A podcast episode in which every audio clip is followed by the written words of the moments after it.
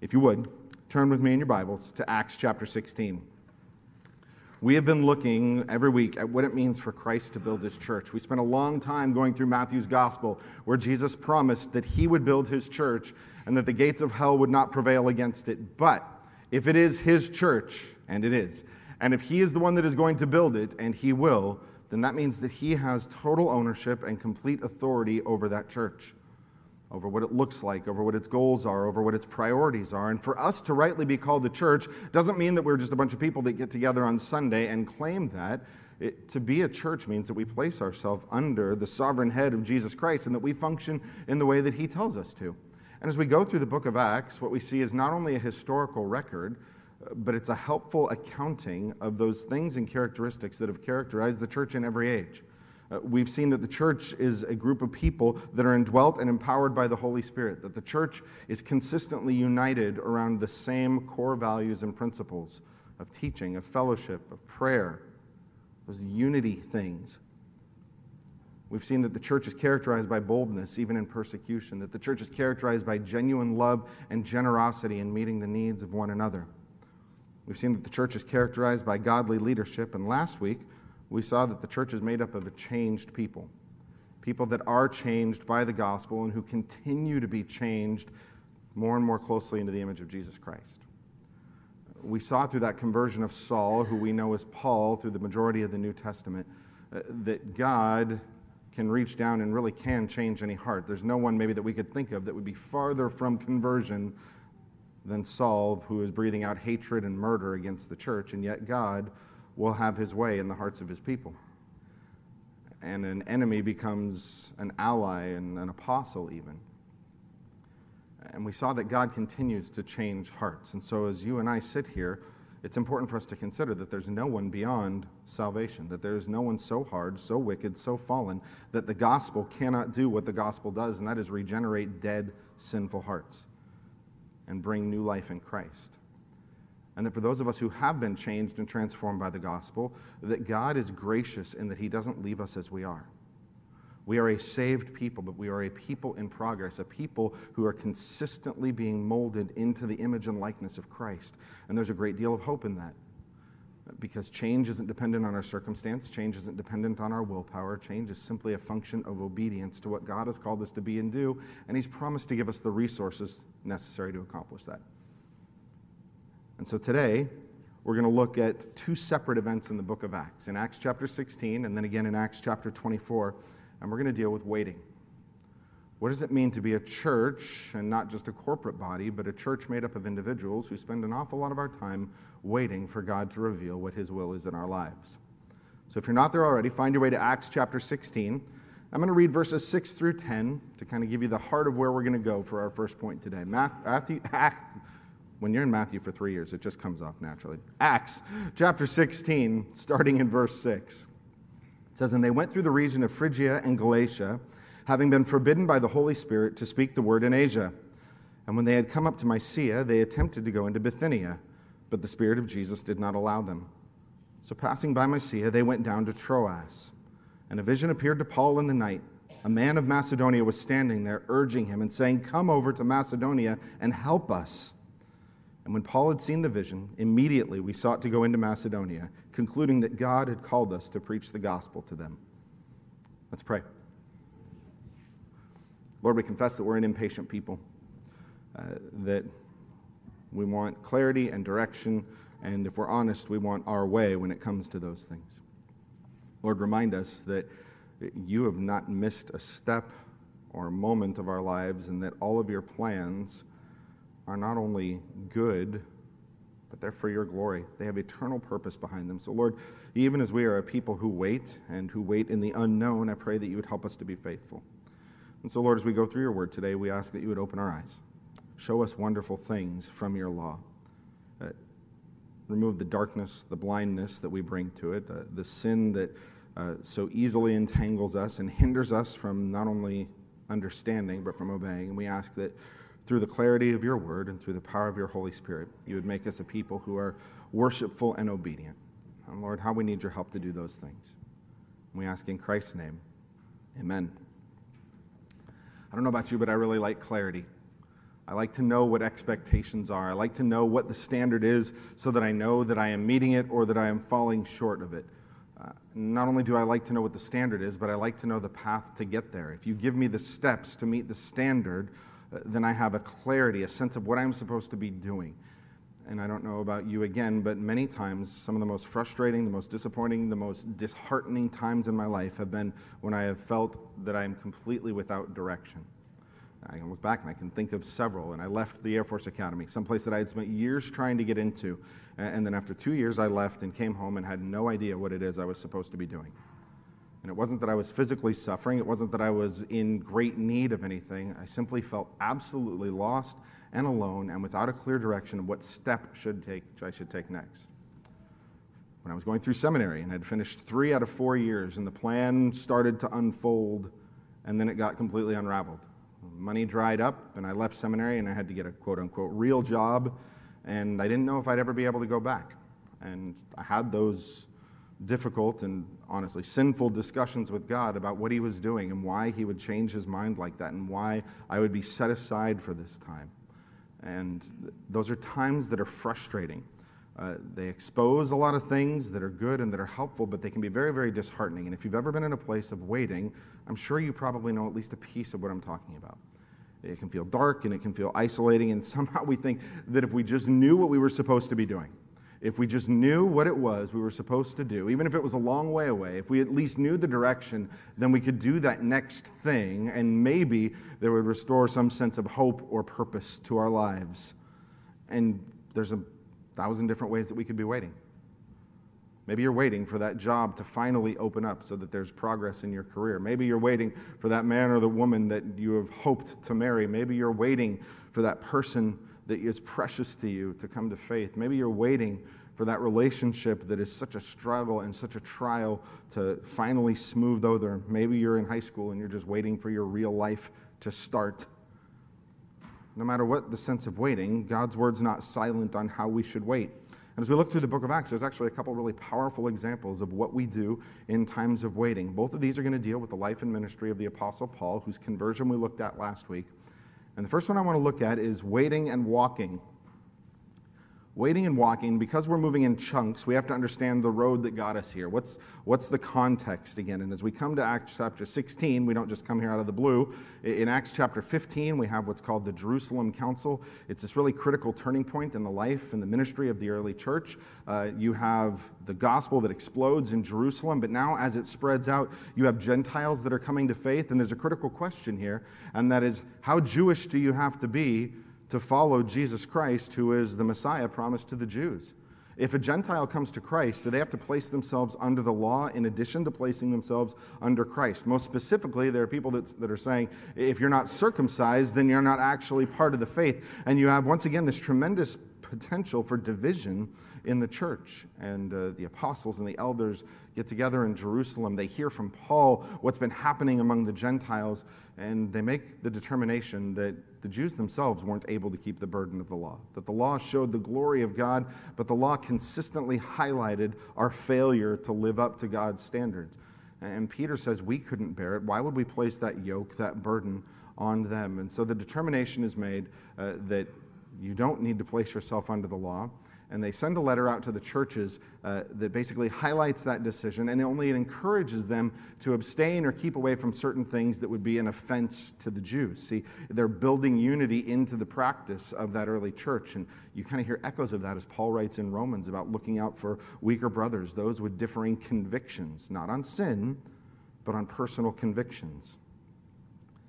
And as you come to chapter 16, verse 1, Paul is taking this letter out and he's informing the Gentile believers about what they've said. And in Acts chapter 16, verse 1 says, Paul came also to Derbe and to Lystra, and a disciple was there named Timothy, the son of a Jewish woman who was a believer, but his father was a Greek.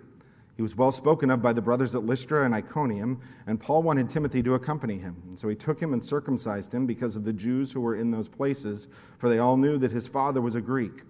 So Paul now has another faithful traveling companion in Timothy. He's separated from Barnabas at this point. He's joined up with Silas. So you have Paul and Silas and Timothy, kind of a dream team of ministry here.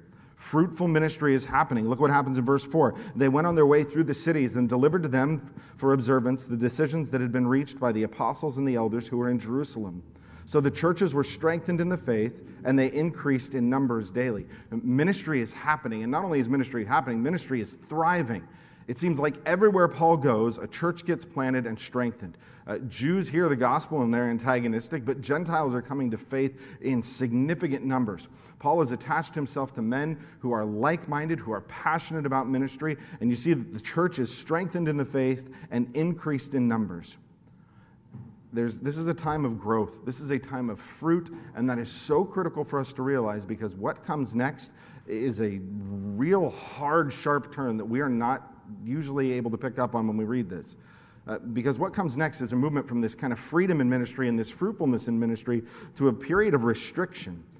If you look at verses 6 through 8, it says, And they went through the region of Phrygia and Galatia, having been forbidden by the Holy Spirit to speak the word in Asia. And when they had come up to Mysia, they attempted to go into Bithynia, but the Spirit of Jesus did not allow them. So passing by Mysia, they went down to Troas. There's a lot of restriction there. These are names that we have trouble pronouncing. They're places that we are far separated from. And so, usually, when we read places like this, we read through them very, very quickly. And uh, we kind of muddle through the names in our minds, and they just become names on print. But these are places and these are people, and that's one thing that the trip to Israel really cements is that these are places and people and distances that matter. And so, as I go through this, and I want to read it again, I want you to look at this next slide because it kind of highlights the geography of where this is. This is in Asia Minor, and so there we go. And you see that star, it's there by Derbe and Lystra, and that's where Paul picks up Timothy. So that's where he has that faithful companion added to his group. And it says, And they went through the region of Phrygia and Galatia, having been forbidden by the Holy Spirit to speak the word in Asia. And if you look at that, they start to move through Phrygia and Galatia, but that wasn't where they intended to go. They wanted to go into Asia. They wanted to go kind of southwest there. That's the area where those seven churches of Revelation are. But somehow they were prevented from doing that we don't know exactly what it looked like for the Holy Spirit to forbid them to do it, but however he did, he made it clear that they were not to move into Asia. And then we get this next section. It says, And when they had come up to Mysia, they attempted to go into Bithynia, but the Spirit of Jesus did not allow them. You look at Bithynia up at the top there. And again, so if the Spirit prevented them from going south and west, they were going to go north and east and do ministry up there, but it says now the Spirit of Jesus prevented them. Notice again, the Spirit and Jesus tied together. This is the will of God being made clear in their life. Once again, we don't know what it looked like for the Spirit of Jesus not to allow them, but the door is clearly shut. They have a desire to go into this area, and Christ prevents them. And so now we come to verse 8. So passing by Mysia, they went down to Troas. And that's all the way out on the tip of Asia Minor there. And we read through that and we say, so what? Well, first of all, that's the most direct route they could have taken. And it's pretty doubtful they did that if they were actually trying to make inroads into these places. But as we read through this, what we don't often see, because we're separated by time and geography and culture and distance, is that at a minimum, this is some 300 miles. Now, I don't know when the last time you walked 300 miles was. Some of us did it in Israel, or it certainly felt like it. But this is weeks and weeks and weeks of walking. Paul, Silas, and Timothy are attempting to do ministry they are trying to be obedient to what they know God has placed on their life. And what they get is a no at every turn. Paul has been told by God that he will be an instrument of proclaiming the gospel not only to Jews and Gentiles, but even to kings. He has like minded, passionate, gifted ministry partners. Ministry was flourishing. And now what we see is a series of absolutely closed doors. No, not there, not that direction, not right now. And look, there are times when God closes doors and when He stops us. There are times when God uh, disciplines us, when we are being disobedient, where God will close doors until we deal with sin. That is absolutely true. There are times when God closes doors to keep us out of dangerous situations or things uh, that might harm us or our faith. That is absolutely true. You have to understand that this is not those times. Paul is living in obedience. Paul is doing fruitful ministry. Paul is pouring himself out for the church and for the sake of the gospel. There is nothing that we would think should hinder what Paul wants to do here. This is just a group of faithful men trying to be obedient to their calling. Now, think about that for a moment. If you are doing your very best to be obedient to God's calling, and the answer begins to be no and no, and those no's pile up, what's the temptation? What's the frustration? It would be tempting to think that either God had changed his mind or that God maybe just doesn't know what he's doing at all. To be angry, to be bitter. I mean, after all, God, don't you think those people need the gospel? Don't the people of Asia need the gospel? Don't the people of Bithynia need the gospel?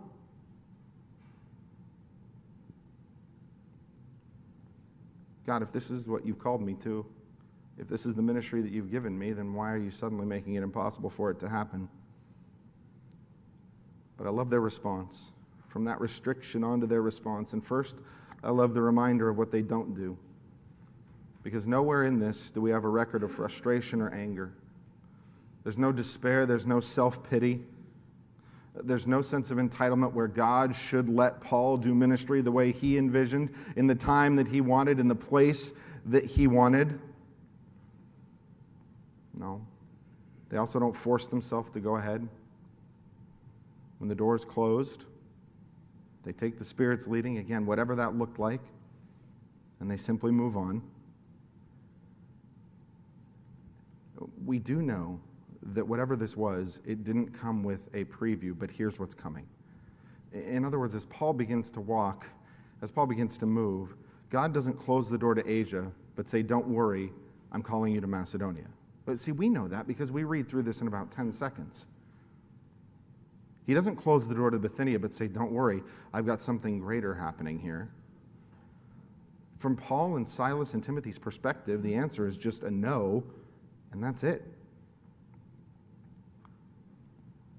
And in times of uncertainty and waiting, this is the response that I love that we see from them, and that's that they obey.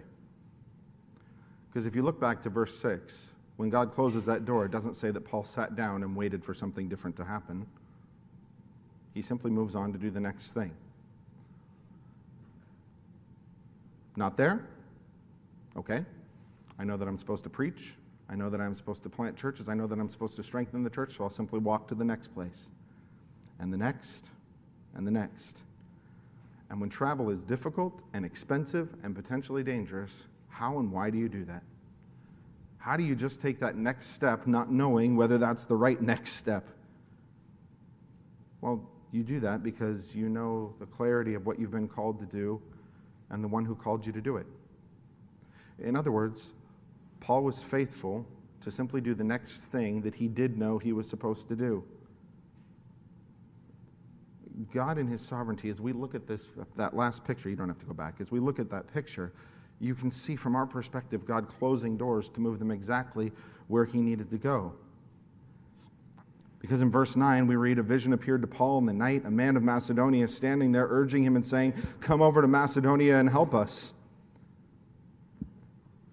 We see that God was funneling them exactly where he needed to go. And as he does that, he moves them to Troas and that jumping point for across the Aegean Sea onto the mainland of Greece. And what this is doing is it's moving Paul to the place where now the gospel isn't only going to go into Asia Minor, now the gospel is going to go for the first time into Europe. And, and we read of the, the wonderful things that God does beyond this again, we're reminded because we've read the first part of the book of Acts that God said the gospel would go to Jerusalem and Judea and Samaria and to the ends of the earth. This is God moving forward that gospel plan by saying no. It's so hard for us to think of God moving forward by closing doors, and yet that's exactly what he does. And, and there's also something in here that's easy to miss, and that's in verse 10 Look at what else God does. It says, And when Paul had seen the vision, immediately we sought to go into Macedonia, concluding that God had called us to preach the gospel to them. All right, I guess there's two things there. First of all, Paul was immediately ready to obey. You want to know what day by day faithfulness does? It makes it significantly easier to determine the will of God in those unforeseen difficult circumstances and situations. If you want to be prepared to make major, life altering, significant decisions, that happens by making the small, ordinary, mundane, boring, day by day decisions in a godly way. If we work hard about thinking biblically about the little decisions, we're going to be prepared to make those big decisions and to see when God does open those major doors. But do you notice anything else that changed there? For the first time in the book of Acts, you have we statements when it comes to ministry. Do you see that? When Paul had seen the vision, immediately we sought to go into Macedonia, concluding that God had called us to preach the gospel to them. See, somewhere along that road, somewhere through all those closed doors, Luke has now been added to the traveling party. And in his sovereignty, God puts another ministry partner in Paul's life who will have a significant impact on spreading the gospel of Jesus Christ. And with that first picture of faithfulness and waiting, I want to turn to one more place. I want you to turn with me to Acts chapter 24. This time we're going to see Paul forced into a time of waiting, but this time he won't have the opportunity to keep walking. And so this time I want to think through the idea of waiting and working. What does it mean to continue to do the work that God has given you to do when you don't have the ability to change your physical circumstances around you? And once again, I want to look briefly at the road or the way that we got here. Back in chapter 21, Paul comes to uh, back into Israel. Uh, he has covered thousands of miles of travel. He's preached the gospel. He's planted churches. He's encouraged believers. He's moving toward Jerusalem, and he's doing that, bringing an offering for the church that is in significant need there. Saints from all over the empire have uh, contributed to this fund to help the Jerusalem church, and Paul is going now to deliver that gift. And as he comes back to Israel, he's warned uh, through the Holy Spirit speaking through others that what he is going to is toward imprisonment. That as he comes to Jerusalem, he's going to be bound for the sake of the gospel. And he says that he's not only ready to be imprisoned, but even to die in Jerusalem for the name of the Lord Jesus. So he goes to Jerusalem and he meets with James and the elders and he tells them about the wonderful things that God is doing among the churches of the Gentiles and they rejoice in those things. Um, and James tells Paul that there are those who are stirring up trouble because they are teaching, or they are saying that Paul is teaching people to ignore the law of Moses, to ignore their tradition, to ignore their history, to put aside that worship and abandon all of that for the sake of Christianity. And of course, there's a grain of truth in that, and that Christ has overcome what the law could not. But Paul has never uh, told anybody to abandon their Jewish heritage. And so Paul goes to the temple uh, with four other men to keep a vow, to worship, to, to do these things that would show harmony and unity among the body. But as he's there at the temple purifying himself, he's arrested, and, and a mob scene starts. And the tribune there, uh, Lysias, he has to pull him into the barracks outside the temple to figure out what's going on. And Paul gives this brilliant, wonderful defense of the gospel. And uh, as he do that, things get violent again. And so Paul has a chance again to testify and there's such a, a, violent riot that starts even there in the middle of the council that once again they pull him back. And, and at this time it's getting late in the day, and there's 40 men, and they make a vow. And they say that Paul will die before they eat or drink again. And this is this dramatic scene of Paul in prison, and they're waiting for him to be transferred to the council chambers the next day so that they can ambush him and kill him. And the plot is made known. And in the middle of the night, Paul is spirited out of Jerusalem and sent over to Felix in Caesarea with 200 soldiers and 200 spearmen and 70 horses. And it's this dramatic kind of midnight escape. And Paul comes to a place called Caesarea. And Caesarea is the headquarters of, Governor, of Governor Felix. It's about 60 miles away, and that's the road that brings us to chapter 24. Paul's now in Caesarea, and Felix says that he's going to hold him until his accusers arrive. And as we come to the beginning of chapter 24, I want to now look at the restriction that's there. Look at chapter 24, verse 1. It says, After five days, the high priest Ananias came down with some elders and spokesmen, one Tertullus, and they laid before the governor the case against Paul. Now, that sounds pretty restrictive. Paul is falsely accused, and now he's forced to wait in Caesarea. He knows what he's been promised to do. In fact, at this point, the Lord has strengthened him. On that very night when that plot was hatching, the Lord came to Paul and said, You've testified to the truth in Jerusalem. You're going to do the same thing in Rome. And now here he comes to Caesarea, and he's forced to wait on these people making false accusations. And that's exactly what they do in 24, 2 through 8. They kind of lay out their case against Paul, and there's three main things that they say. They say that Paul stirs up riots that he's the ringleader of a sect that they call the Nazarenes, and that he's profaned the temple. And of course, only one of those things is even remotely true. The Nazarenes would be associated with Jesus of Nazareth, and Paul is a leader among the Christian church, but he's hardly a ringleader of a rebellious sect. And Paul makes his defense fairly easily. He tells Felix, he says, You can look into these things. I've been here about 12 days. And by the way, five of those days, he was in Felix's custody. He says he's hardly had time to start a riot. He says it is true. He follows the way. Again, that name that we've seen attached to Christianity. But he says that's not stirring up hatred and dissension. It's actually in full adherence to the law and the prophets. This is a right way to worship. He says he wasn't causing trouble. He says when they found him, he was in the temple purifying himself. He says he wasn't starting a riot. He wasn't preaching, stirring up problems in the synagogues. When they arrested him, he was actually simply worshiping and purifying himself. He was actually being obedient to aspects and tenets of the law. And so Paul knows that he hasn't done anything that the Romans would find worthy of punishment. And he knows that his uh, accusers aren't able to offer any proof. And by the way, Felix knows that too.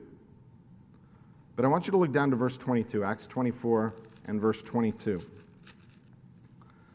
It says, But Felix, having a rather accurate knowledge of the way, put them off, saying, When Lysias the, tribute, the tribune comes down, then I will decide your case. Well, maybe that's the restriction. That Paul now has to wait, even though Felix knows he hasn't done anything wrong. And Lysias is all the way back in Jerusalem. And so, how long is it going to take to send for him, to have him prepare himself, and to come and finally hear the case? Uh, but it actually doesn't end there. That's not the restriction we're talking about. Look at verse 23. It says, Then he gave orders to the centurion that he should be kept in custody, but have some liberty, and that none of his friends should be prevented from attending to his needs. After some days, so the time stretches on, Felix came with his wife Drusilla, who was Jewish, and he sent for Paul, and he heard him speak about faith in Christ Jesus. And as he reasoned about righteousness and self control and the coming judgment, Felix was alarmed and said, Go away for the present. When I get an opportunity, I will summon you. And so now he's put off until he has just an opportunity.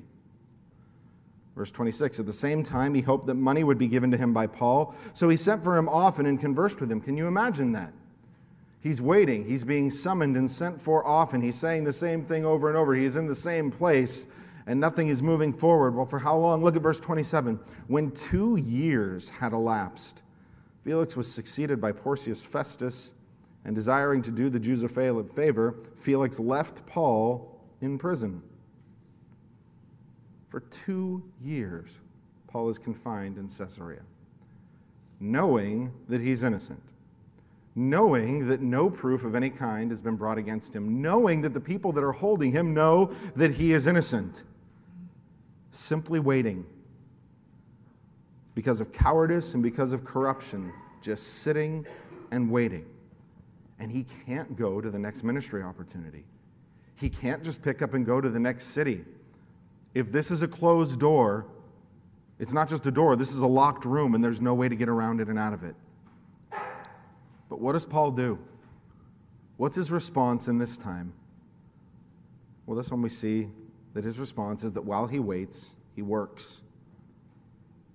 If he can't go somewhere else to do the work of the gospel, then he'll do the work of the gospel exactly where God has him. If he's in front of Felix the governor, he's going to preach the gospel.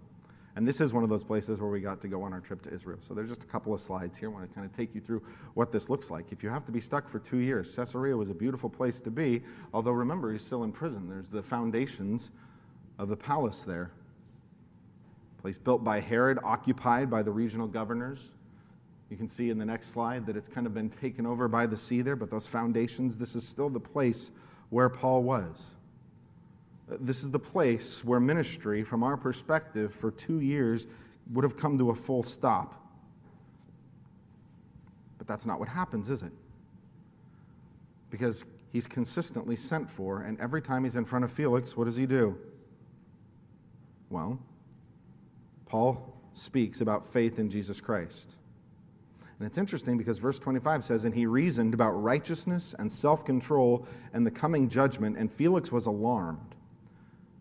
You know why Felix was alarmed?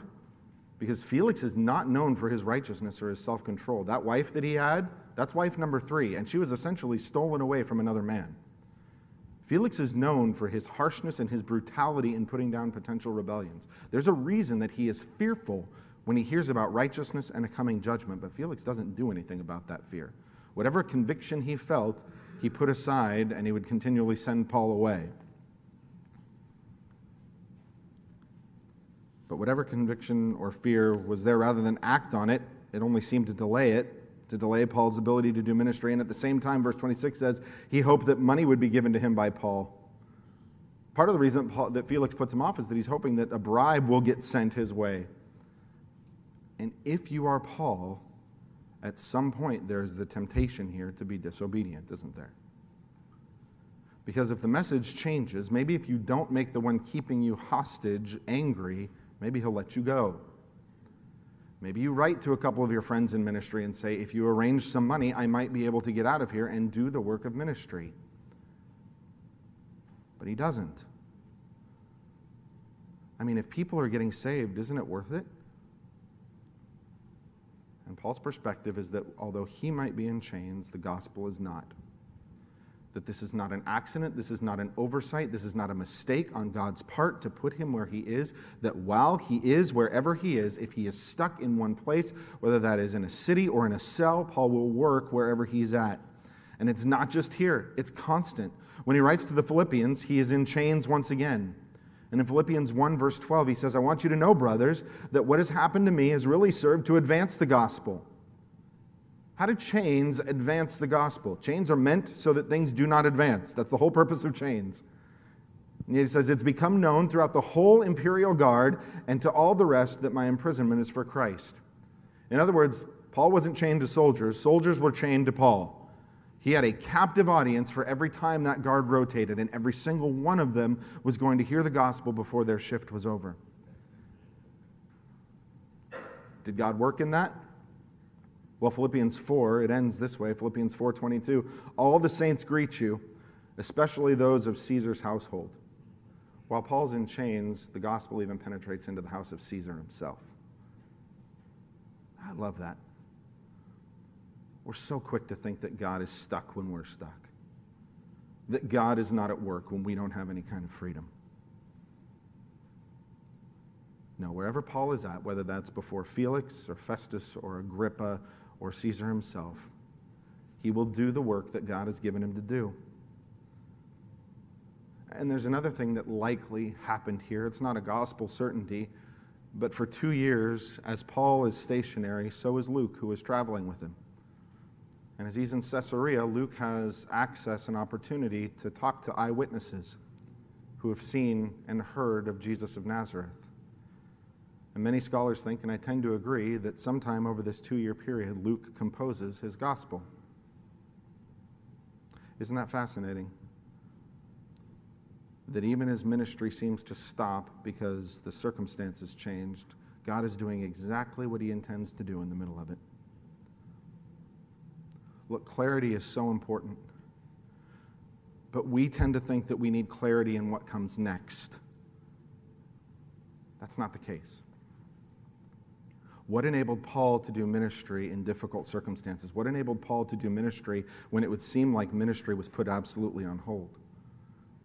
It wasn't a clarity of knowing what was next, it was a clarity of knowing what his mission was in the first place and the God who set him on that mission.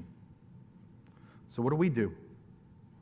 Church, individual Christian, as we are called to wait. First, we keep walking. What does that look like? Well, we have a habit of getting ahead of ourselves. We have a habit of planning out the next 30 steps and assuming that everything is going to go right. We plan our career, we plan our marriage and family and children, we plan our retirement, and as soon as things start to get a little sideways, we start to get very, very nervous. Now, that doesn't mean we don't plan for the future. It doesn't mean that we're not wise with our resources. That's not what I'm saying. But it does mean that we need to be reminded that the future is absolutely unknown to us, but that not one moment of it is unknown to the God that we serve. And that while He has not told us what we will be called to do in 20 years, you realize that God has told you exactly what you are called to do today. There is not one of us sitting here that does not know God's will for our life right now, today. What's the greatest commandment? Love the Lord your God with all your heart, soul, mind, and strength. Can you do that wherever you're at? Love others as yourself. Can you do that where you're at? Give thanks in everything. Pray without ceasing. Preach the gospel. Always be ready to give a defense for the hope that is in you. See, there are things that we are called to do on a day by day basis that will set us uh, as habitually obedient so that we have the ability to walk in obedience in whatever circumstances we're in. Second, we need to keep working. Some of you might feel absolutely stuck today, stuck in a dead end job, stuck in a hopeless relationship, uh, stuck in school, wondering when the next thing happens. We are reminded that the Christian is never stuck without something to do. Not just to keep us from being bored, but never stuck without something not only to do, but of internal importance to do. Do you realize that, that whatever situation you feel confined and restricted and stuck in, that God has put divine and eternal purpose in that? In that job that you're stuck in, you are called to work and labor for the gospel, knowing that God can use that with eternal impact. In that relationship that you struggle with that's a burden, God might give you the opportunity to present the gospel in a powerful way. You might be suffering and suffering deeply. And God, in His sovereign wisdom and love, might call you to be an example of faithfulness in suffering that challenges the hardness of the people around you. I don't know your specific circumstance or situation, but I do know the God who oversees and is sovereign over that. And that's the last thing. We need to know why. We need to know why Christians wait differently than the world, or at least we ought to. And the reason is we know the God who is sovereign over our circumstances, that we are not victims of time and chance and effort and failed ambition. You and I are under the sovereign and merciful and kind hand of a holy God who oversees every aspect of his creation. Who, in his good pleasure, has placed us exactly where he has at exactly the right time and gifted and enabled you to do exactly what He has called you to do. There is so much hope in that. And I'm not saying that waiting is easy, and I'm certainly not saying that I'm good at it. But I'm saying that as the church thinks rightly, our waiting can lead to worship. Let's pray. Lord, thank you for this time that we have together. Thank you for making us wait. Lord, so often my own agenda seems very right. It seems to make so much sense to me. Uh, Lord, I'm reminded that I'm finite and failed and fallen, and we need your wisdom and we need your guidance. Lord, ultimately, even if we don't feel like we're stuck in a situation, the church waits for you to return. And even in that, you're not slow as some count slowness. You're patient, not willing that any should perish. Lord, you've given us work to do. Give us clarity on what that work is and consistently remind us of the faithfulness of the God we serve. We pray these things in Christ's name. Amen.